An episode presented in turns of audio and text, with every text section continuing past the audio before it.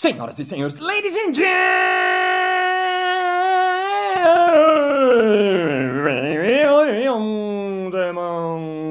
mesdames e messieurs, aprendizes e aprendizas. E está começando mais um Balascast Música.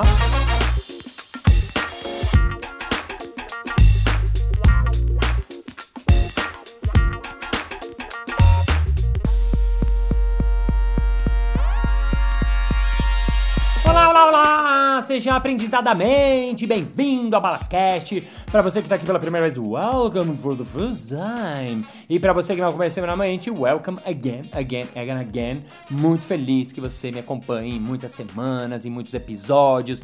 Outro dia eu recebi uma mensagem de alguém que fala: Ai, Balas, adoro seus podcasts, mas são muito curtos. Então, minha dica para você que acha muito curto é: não ouve toda semana, ouve uma vez por mês, aí você ouve um episódio longo, os quatro de uma vez, aí você ouve um episódio, vai ser um podcastão. É a dica que eu tenho para te dar do fundo do meu coração. E para você que é de São Paulo, antes de mais nada, sexta-feira tem meu espetáculo solo Bagagem. Vão ser apenas mais seis espetáculos, depois termina a temporada, é curtíssima temporada. Esse espetáculo eu ganhei o Prêmio Zadaria 2018 de humor, eu fui indicado a dois prêmios do, do, daquele prêmio que o Fábio Porchat faz. É um espetáculo muito legal, muito bacana, que eu gosto muito, muito feliz de fazer em curtíssima temporada. Se você se interessar, vai lá no simpla.com.br ou no meu Instagram e eu te falo mais sobre. Bom, no episódio de hoje eu vou falar sobre os meus aprendizados na trilha de Salcantay para Machu Picchu. Esse episódio é praticamente uma continuação dos dois últimos episódios, onde eu contei essa aventura. Eu fiz essa essa escalada, ela não é uma escalada, né? Uma caminhada para Machu Picchu. É, essa caminhada é chamada de Salcantay, que é o nome da montanha que a gente caminha. E eu já contei isso em dois episódios, mas se você não quiser ouvir, não tem problema, porque no episódio de hoje eu resolvi me concentrar no que eu aprendi. Porque depois da trilha as pessoas falam, e aí, como foi? Ué, foi incrível, só pode ter sido incrível. Quer dizer, não, poderia ter sido horrível, mas foi incrível, foi fora de série, foi mal, Ravers. E já lá, quando a gente estava em Cusco, o Murilo Gun, que é meu amigo, que foi junto na trilha, ele é comediante, filósofo, tem escola de criatividade e tal. Ele perguntou, Balas, quais foram seus aprendizados? Três, 103 aprendizados aqui na trilha. E a gente ficou conversando sobre coisas que aprendemos durante essa jornada, durante essa caminhada. Então, hoje eu quero compartilhar com vocês os aprendizados nesse episódio que começa now.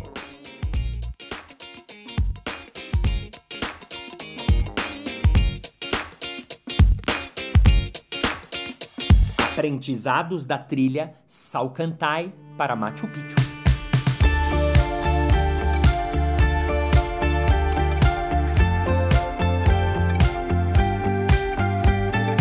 Bom, primeira coisa antes de começar, eu vou fazer um resumão básico e, e express para você que não ouviu os dois episódios anteriores.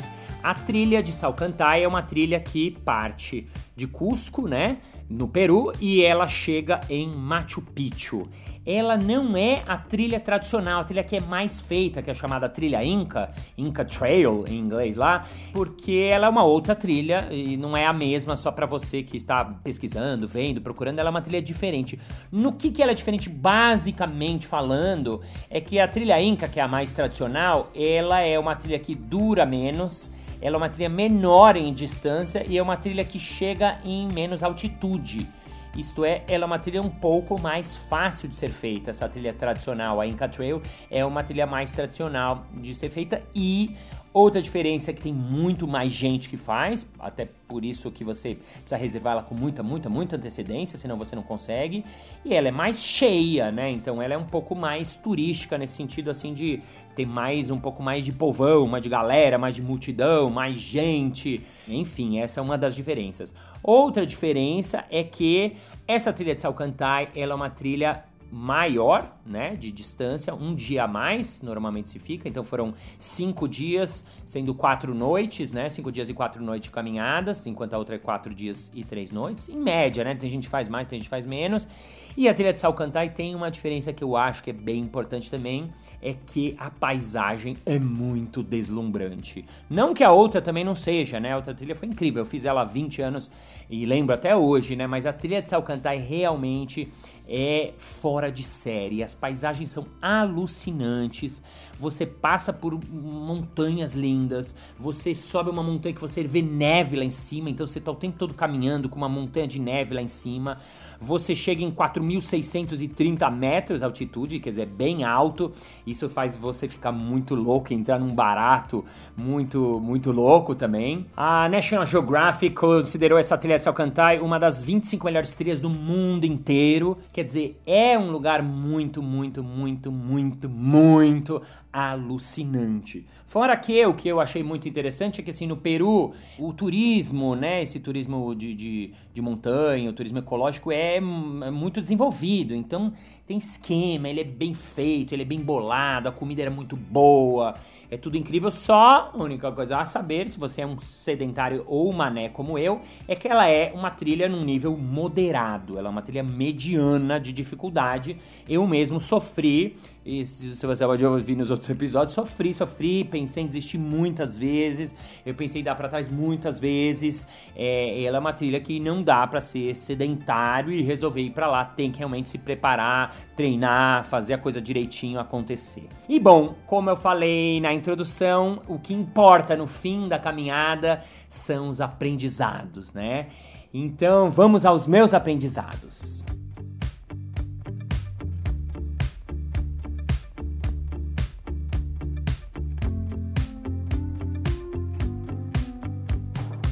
A primeira coisa que foi muito forte para mim é ver que eu sou mais forte do que eu acho que eu sou. E eu acho que isso vale para todo mundo, valeu pra galera na trilha. Assim, a gente é mais forte do que a gente acha que a gente é. Eu acabei fazendo, caminhando 50 quilômetros chegando a 4.600 metros de altitude, quer dizer, com altitude muda tudo, porque tem menos oxigênio, fica muito mais difícil, muito mais cansativo. Eu andei 6 km a cavalo, que eu jamais achei que eu seria capaz. É, eu dormi 4 dias ali nas montanhas, quer dizer, e eu cheguei em limites físicos, meu, de exaustão, de extenuação, de, de ai meu Deus, ação, que realmente foram muito, muito mais fortes do que eu achei que eu jamais conseguiria. Então, quando você tá lá, em alguns momentos, você mesmo duvida de você. Mas depois que tudo passa, falou: Nossa, olha que louco, eu sou muito mais forte do que eu acho que eu sou. Então, esse foi uma coisa que é meio óbvia até, mas assim, foi um dos meus grandes aprendizados. Assim, vai, vai com tudo, saiba que seu corpo é muito forte, saiba que boa parte da coisa tá na sua cabeça. Né? Essa é mesmo, mesmo aprendizado assim. Tanto que, assim, 70% da trilha realmente é a cabeça e 30% é o corpo. Não é só ter força, não é só ser triatleta, não é só ser físico, não. É mente, é a preparação da sua cabeça. Como você vai lidar com aquele momento que você tá desesperado, com aquele momento que você não tem força, com aquele momento que você tá com cãibra, com aquele momento que você não tá aguentando mais, com aquele momento que você se pergunta: What I'm fucking doing here?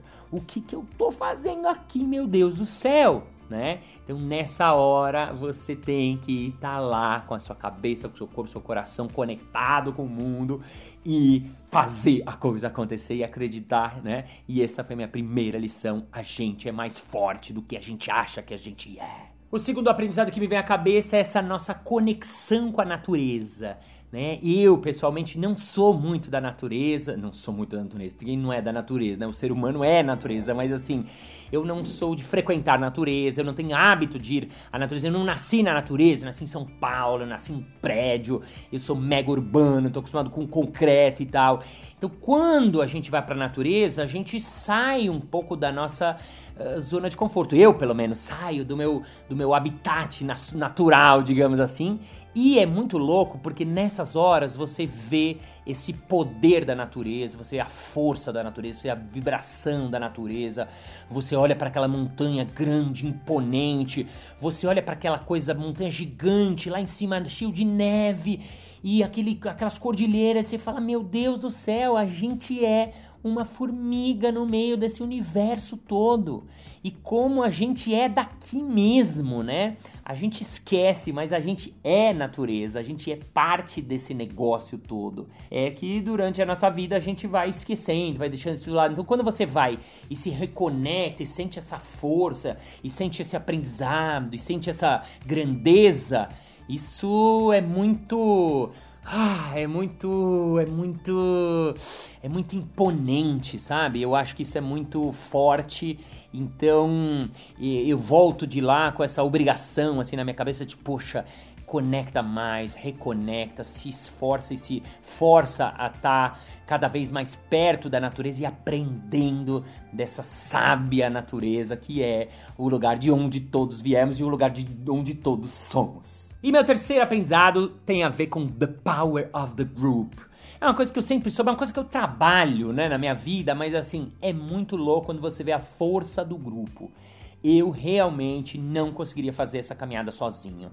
Não conseguiria. Eu me lembro de vários, vários, vários momentos onde eu tava ali morrendo e passava alguém e dava uma força e falava vamos balas e a outra hora vinha alguém, abria um chocolate, dava um pedaço. Como o grupo é importante, como a gente fica mais forte em grupo. Né? Eu falo isso quando eu dou palestra de criatividade, quando eu dou nas minhas aulas de improviso a força do grupo, a gente tem que confiar nela, né? É óbvio que quanto mais o grupo é conectado, né? Por isso que eu dou esse trabalho, faço trabalho de conexão nas empresas, né? De team building, de juntar a galera, fazer o grupo virar co-criativo e co-criador.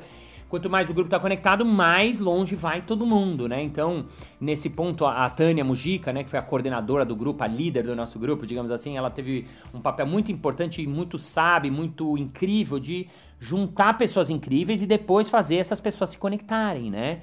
Então, eu acho que isso é uma coisa, puxa, muito brilhante quando você vê isso acontecer na prática, quando você vê todo mundo chegando no final, se abraçando e chorando o grupo.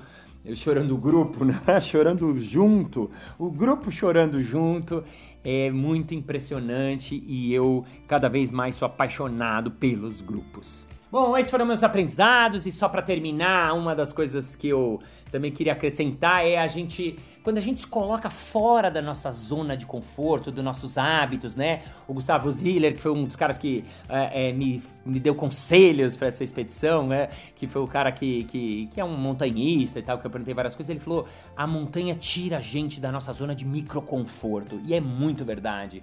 Então eu que falo muito sobre criatividade, como ser mais criativo, isso é uma dica meio óbvia, mas a gente esquece que é você mesmo ir para lugares de pouco conforto, né? Não é ficar desconfortável, mas é sair do conhecido, sair do padrão, sair do óbvio, sair do que você faz sempre.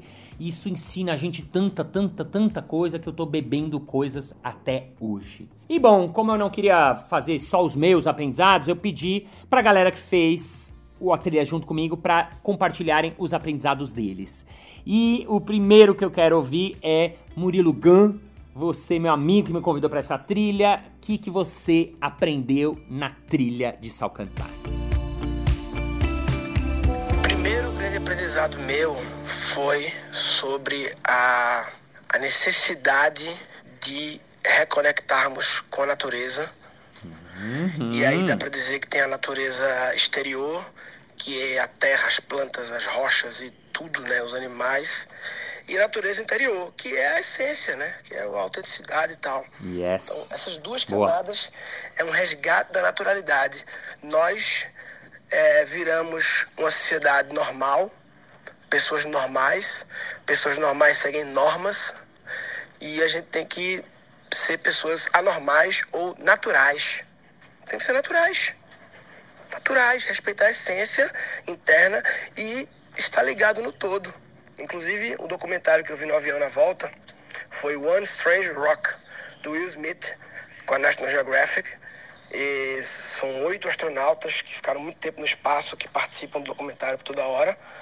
E todos eles, muitos deles, quando fala lá que viu pela primeira vez o planeta lá de fora, caiu a ficha de cara, é tudo uma coisa só. É tudo uma coisa só, é uma pedra. Aquela pedra é um organismo. Nesse imensidão aqui do espaço tem, o documentário é One Strange Rock. Uma pedra estranha. É uma pedra estranha. É uma pedra que claramente, perante as outras que a gente consegue visitar, ela tem uma coisa acontecendo, uma vida acontecendo. Uhum. Claramente tem uma vida, uma coisa diferente acontecendo nessa. É um strange rock. Não quer dizer que ela é melhor ou pior, ela é strange. Ela não é. Das que estão ao redor da gente aqui, ela é diferente. Essa terra. Nos nossos critérios, pelo menos, né? E é tudo coisa só. É como se fosse uma célula no meio de um, do universo e é uma célula planeta Terra. É uma coisa só, nós somos uma célula. E quando a gente perde a naturalidade, perde a essência, vira normal, começa a viver máscaras, começa a não entrar em sintonia com a natureza, aí começa a dar crash em todo o sistema. Exatamente. Vira briga, vira competição, não é colaboração, já que nós estamos juntos, é competição. Aí começa a competição, aí começa o medo, não o amor, e aí vai. Tudo começa com replugarmos no todo e a natureza inclui as plantas, as rochas, os animais e os outros humanos também. Né? E a atmosfera, a porra toda. A atmosfera e a porra toda. Murilo é engraçado, consegue ser filósofo, falar coisas lindas e coisas. É isso aí, essa porra toda. Muito legal isso que ele fala, hein? Natureza interior e natureza exterior. Né? Vamos ao segundo aprendizado dele. A segunda aprendizagem, velho, é como é fácil dar amor para outra pessoa já que somos todos, todos uma coisa só natureza, né? Porque foi no dia que a gente fez, a gente tava lá, ia ter um aniversário, uma festa lá, e a gente tinha uma mulher na banquinha que vendia chocolate, chiclete e água, uma velhinha, que ela tava trampando desde sete da manhã até onze da noite, meio com sono, tá, não sei o quê. E quando a gente foi lá a primeira vez, a gente trocou uma ideia com ela tal, não sei o quê e tal, conversou um pouco assim.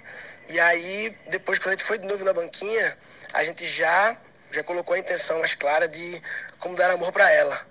E aí tu, Balas, fizesse uma brincadeira lá, pegou um cigarro lá, botou no nariz, assim, aí fez um malabarismo, entendeu? Uhum. É, de, e aí ela riu, entendeu? Quando tu ganhasse, então ela já, porra, a mulher acordou.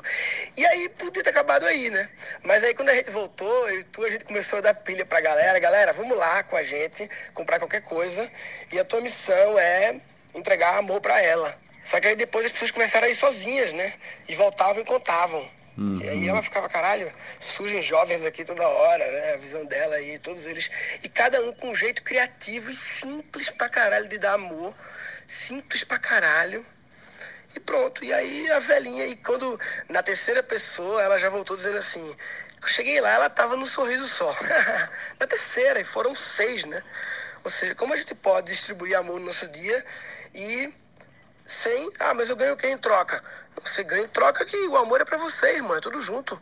O amor é para você Isso. também. Essa o outro também, no fundo, no fundo, no fundo é, é essa célula que circula pelo universo, chamada planeta Terra, né? Exatamente, no fim das contas, o amor é para você também. Exatamente. Isso foi uma coisa muito legal que aconteceu. O Murilo tinha passado por essa senhorinha, era tarde, tipo meia-noite, sei lá. Tinha uma, uma banquinha de, de balas e. Banquinha não, era uma senhorinha com uma, uma caixa com balas, chocolate, cigarros, sabe? Esses vendedores ambulantes ali. Quando ele comprou uma coisa, ela tava com uma cara, né, cansada, reclamou para ele, assim, digo, contou que tava cansada e tal. E ele voltou lá para onde a gente tava e ele comentou comigo, né? Poxa, que difícil, né? Você vê que ela reclamou, não queria estar tá trabalhando 11 e meia da noite e tal e tal. E a gente foi lá na banca. E a gente foi de novo lá e o Murilo ficou batendo papo com ela e tal. Aí eu peguei um cigarro, botei no nariz assim e pô, fiz ele tentar peguei, tentei pegar ele com a, com a boca, assim, jogando de cima do nariz como um equilibrista, assim. Aí ele não deu certo. Eu falei, não, calma, calma. Aí ela tava olhando, ó, oh, agora vai, hein? Aí não deu certo na segunda, né? Uma, um truque que não é fácil de fazer. Aí na terceira, assim, deu certo. Aí ela riu, ah, a gente comemorou e tal. E aí fomos embora. Quando a gente saiu de lá, a gente falou, nossa, que louco, né? A gente conseguiu transformar um pouco ali, né, o momento dela e tal. E aí a gente contou a historinha pra Tânia e falou, Tânia, é o seguinte, a sua missão é ir até aquela barraquinha e entregar amor para ela. Uau, mas como? O quê? Como? Não, fala, entregar amor para ela. Essa é a sua missão. E ela foi lá na banquinha. E ela foi lá na banquinha, falou, cumprimentou a mulher, tal, tal, tal. Falou, escuta, fala um chocolate aqui que você gosta muito. Qual que você gosta que você me recomenda? A mulher falou, ah, eu adoro esse aqui. Aí ela falou assim, ah, porque é pra uma pessoa muito especial. Ela falou: Ah, esse aqui, esse aqui é um chocolate que eu gosto muito. Aí a Tânia falou: Eu quero dois. A mulher deu dois, ela pagou e ela falou assim: Olha, um chocolate é para mim e o outro é para você. E a mulher ficou, uau, poxa, pra mim, obrigada, né? Pô, Natal. E abraçou ela e tal, tal, tal, tal. E ela voltou e contou pra gente. A gente falou, nossa, que legal e tal. Aí a gente mandou mais uma pessoa, o Israel.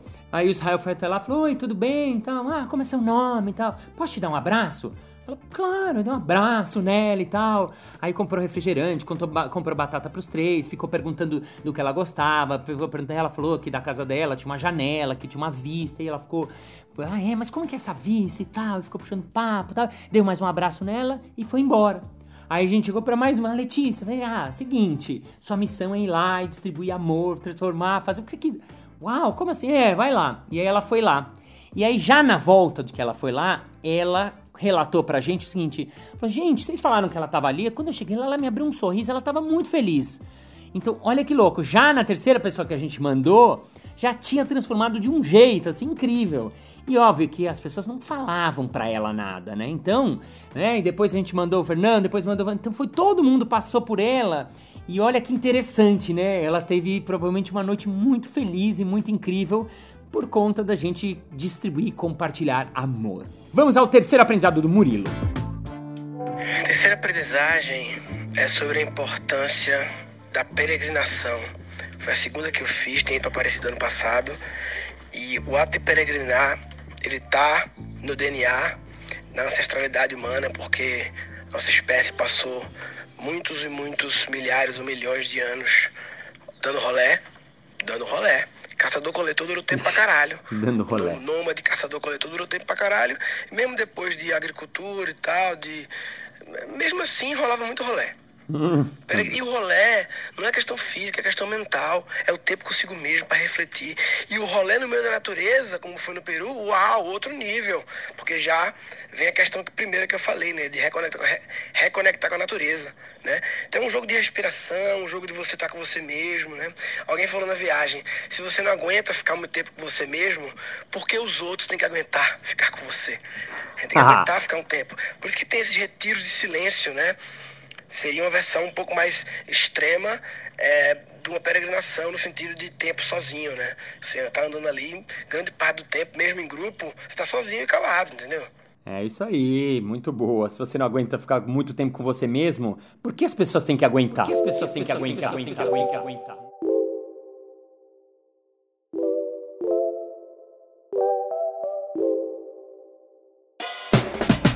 Vamos a mais aprendizados. Agora a gente vai ouvir o Júlio de Santi. Ele é roteirista, já fez um longa, escreve vários roteiros, tem uma empresa de roteiros muito legal, é um cara muito interessante e vai compartilhar os aprendizados dele. Meu primeiro aprendizado é que a caminhada não é só externa, é interna. Então, junto com o cansaço físico, vem também a presença de algum desgaste mental que te faz repensar várias coisas da sua vida. É, a caminhada interna. O segundo aprendizado é que o psicológico ele é mais importante que o físico. Uhum. Porque o mindset, né, assim, tá com uma predisposição a não reclamar, a ser positivo, te faz é, encarar e viver e aguentar a caminhada com muito mais tranquilidade. Yes! E o terceiro aprendizado é que as energias se somam, né? Então, ir em grupo, caminhar em grupo, é muito mais fácil que caminhar individualmente. Então, eu imagino que na vida deve ser a mesma coisa. É, exatamente. Vocês vão ver que muitas vezes os aprendizados são parecidos, mas o que é mais legal é ouvir a maneira com que cada um fala, né? E, e, e expressa e mostra como aprendeu isso, né? Muito legal. Agora a gente vai ver a Marcela Basília. Marcela, ela é, é psicanalista, fazendo curso de psicanálise, é uma mulher incrível que estuda curas e faz várias coisas legais e contou pra gente que aprendeu. Bom, acho que meu primeiro aprendizado é a respeito do quanto eu desconheço os limites do meu corpo e o do quanto a mente também afeta no nosso estado físico, né? Então, durante toda a trilha eu percebi isso a partir da fala do Hugo, de que a mente é mais importante que o corpo. E cada vez que eu estava muito cansada, eu parava, respirava, lembrava disso e isso me refazia para continuar. O segundo é, é sobre a vulnerabilidade, né? Todos nós estávamos em, expostos a uma situação de vulnerabilidade muito grande uhum. Boa. e muito sensíveis. E nesses momentos, é, as coisas que importariam no nosso dia a dia acabam não importando mais. as coisas que seriam enormes se tornam pequenas e as coisas pequenas se tornam enormes. Então a gente cria todo um novo sentido, assim, uma nova forma de ver a vida.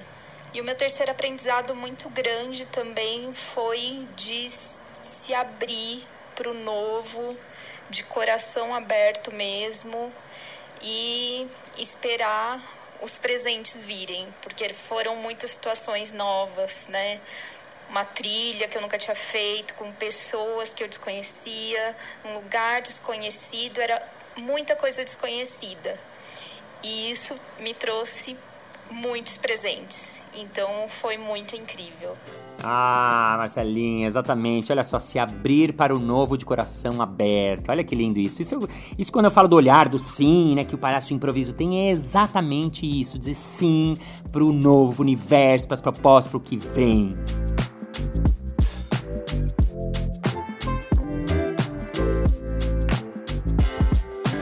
E vamos para o nosso próximo depoimento. Letícia, ela é curadora, ela trabalha com Theta Healing, ela trabalha com cura quântica, é uma mulher incrível e ela falou o seguinte: Fala balas, muito prazer estar aqui.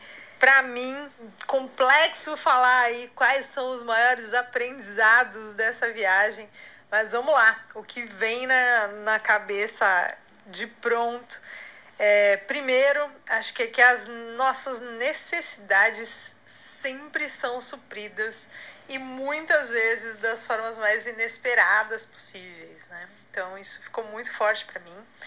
É, a segunda coisa que ficou muito forte para mim é que todas as pessoas que chegam até nós têm algo a nos ensinar, a nos acrescentar e são essenciais e importantíssimas na nossa vida se elas chegaram até nós. E como terceiro ponto aí, não menos importante, é claro, que a natureza é a nossa maior professora, se a gente souber escutá-la. É essencial a gente escutar, perceber, respeitar e honrar a natureza. Isso ficou muito, muito, muito forte para mim. E para mim, Bolas, essa viagem foi assim completa. Acho que completa é a melhor fala, é a melhor palavra que resume essa viagem, porque não tem outra melhor. Tá bom?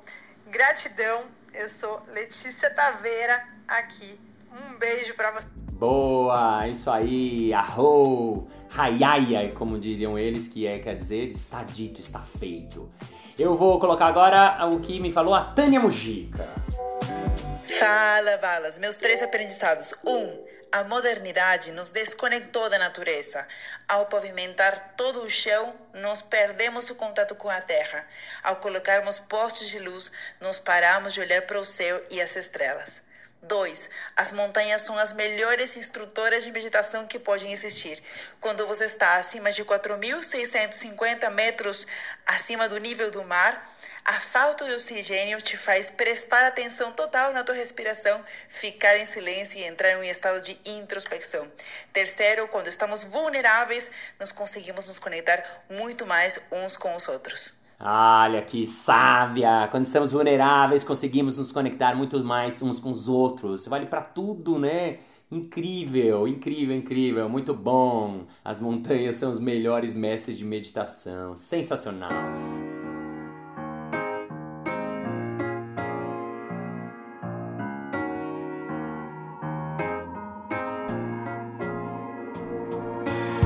Agora o Fernando, que é um engenheiro de alimentos, um cara incrível, bárbaro. Ele foi meu roommate, ele me ajudou pra caramba, é um cara muito incrível que se conectou de uma maneira mega profunda lá e descobriu coisas e teve vários insights mega ultra power. Fala balas, Fernando Santana falando. Três aprendizados dessa trilha: ler mais, caminhar mais para se conectar mais à natureza e encontrar, conhecer pessoas especiais e fazer amizades como aqui, as que eu fiz nessa trilha. Uma palavra do Panantiscama. Nos vemos em breve. É isso aí.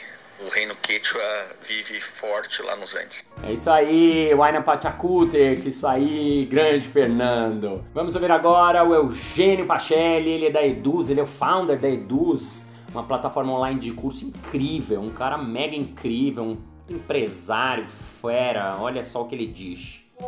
Fala Márcio, tudo bom? Cara, essa trilha foi muito massa e tô com saudade já. O que mais me marcou foi o fato da gente ser forçado a estar presente no momento. Durante os quatro dias de caminhada, a gente não conseguia se desconectar da realidade naquele momento nem um minuto. Algumas pessoas, inclusive, desviavam seu olhar para tirar uma foto, para olhar para a paisagem acabavam tropeçando numa pedra, se machucando.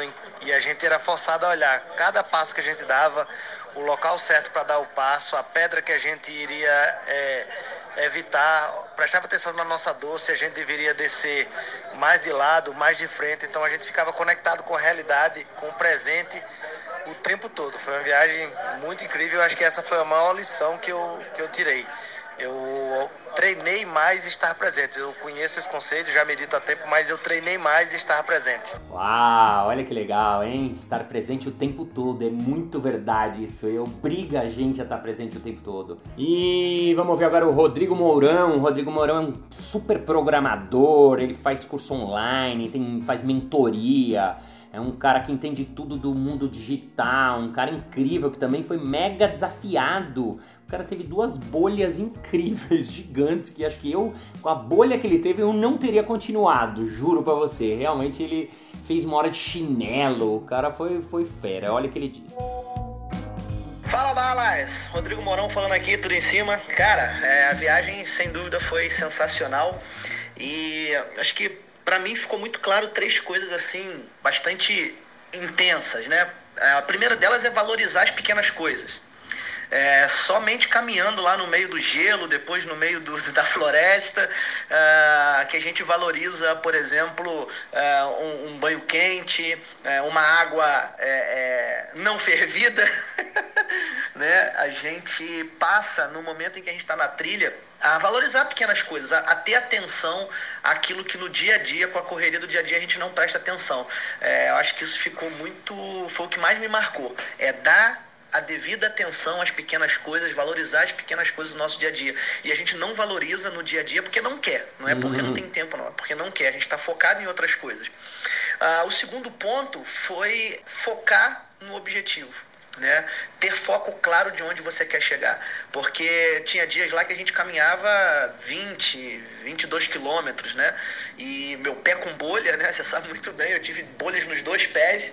Dava vontade de desistir? Dava, mas aí se você desiste, você fica no meio do caminho, né? Ah, e aí tem aquela coisa também de você dar trabalho para outros. Então, na verdade, é, superação, foco, determinação é a segunda coisa que ficou claro para mim. E a terceira coisa é você estar rodeado de pessoas que tenham a mesma vibe que você. Eu acho isso extremamente importante. Ajudou muito no final, todo dia a gente se reunia lá né, e fazia aquele feedback, né? O checkpoint, cada um falava um pouco dos sentimentos e tal, e aquilo ali ajudava a gente a entender que a gente não estava sozinho. Então, valorizar as pequenas coisas, dar atenção às pequenas coisas, foco, determinação, persistência e estar rodeado de pessoas na mesma vibe que você. Grande abraço, meu amigo, espero revê-lo em breve. Legal, muito legal. A gente às vezes não valoriza as pequenas coisas. Na loucura da vida, a gente às vezes não se dá conta, e nessa hora realmente ele tem razão ser, ser obrigado a valorizar aquilo que você tem lá. Muito legal. Agora a gente vai ouvir o Israel Mujica, que é o filho da Tânia Mujica, um moleque incrível. Um moleque que ele saiu da escola com 10, 11 anos, né? Ele foi uh, unschooled, né? Ele foi uh, fez a escolarização em casa, com a mãe, de jeitos diferentes, totalmente alternativos. Então é um moleque incrível, fora da curva. E ele também foi e vamos ver o que ele falou. 17 anos.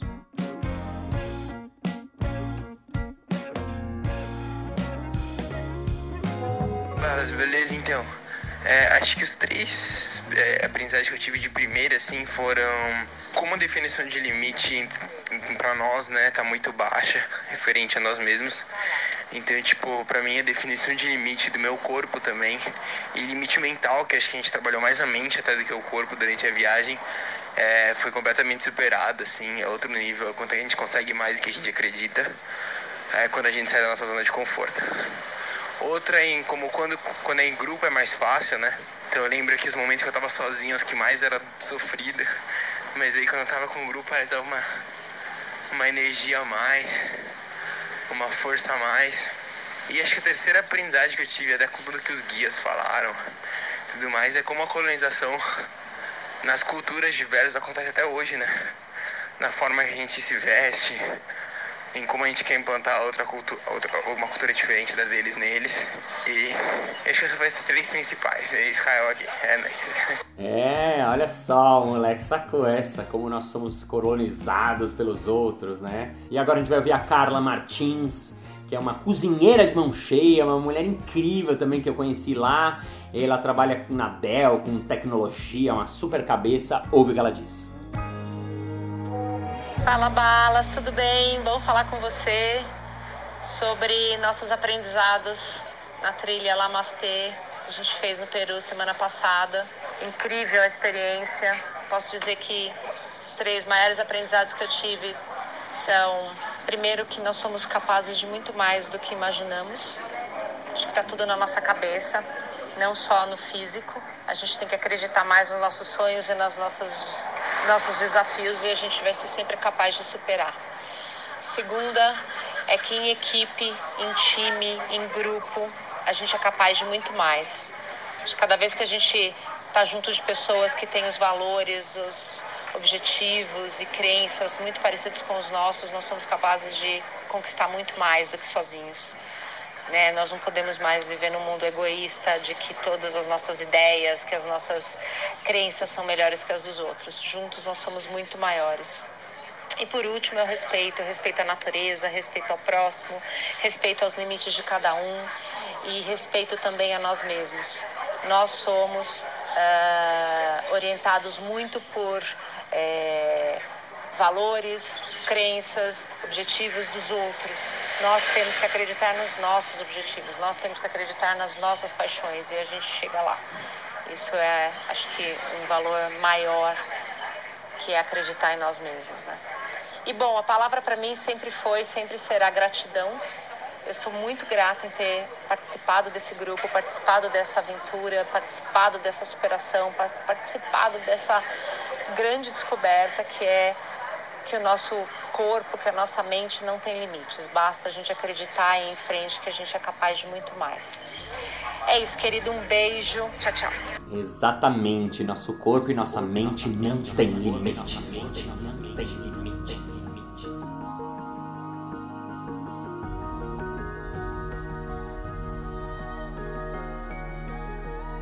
É isso aí, muitos aprendizados, muita coisa para pensar, algumas fichas que vão caindo. Eu já voltei fazem três semanas, faz três semanas, praticamente ainda tem coisa que tá surgindo, tá chegando, que tá vindo. E essa a loucura da gente fazer trilhas e fazer jornadas e fazer coisas diferentes nas nossas vidas. E para terminar, eu vou falar uma frase que surgiu lá na, na trilha. A Letícia um dia tava conversando e falou essa frase pro Murilo, que depois passou para mim, ela não tem a ver com a trilha, mas eu achei ela genial. E ela disse o seguinte: Você não é tão especial quanto pensa ser, mas será assim que descobrir que não é. Uau! Vou repetir. Você não é tão especial quanto pensa ser, mas será assim que descobrir que não é. Pense, Pense nisso. Sendo assim, o nosso episódio termina. Não.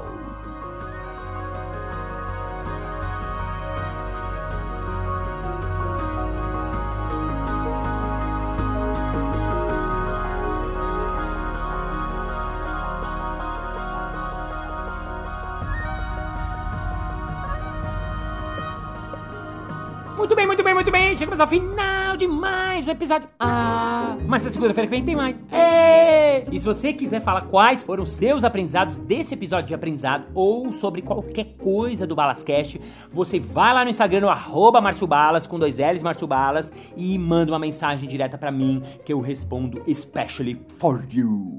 É isso aí, muito obrigado pela sua audiência, pela sua paciência, pela sua sapiência, por tudo que você vem fazendo aqui nesse Balascast. Se não faz problema, também não tem problema. And gentlemen, for heart, for heart, for habits, for all the things that rattle in your hearts. Thank you for sense also forget the corporate cap, the primary cooperation, for cooperation, for the power of the fucking group. Believe in the group because the group is we. We are the group, you are the world, you are the champion, and we are the Disney and the finish next Monday. Bye bye.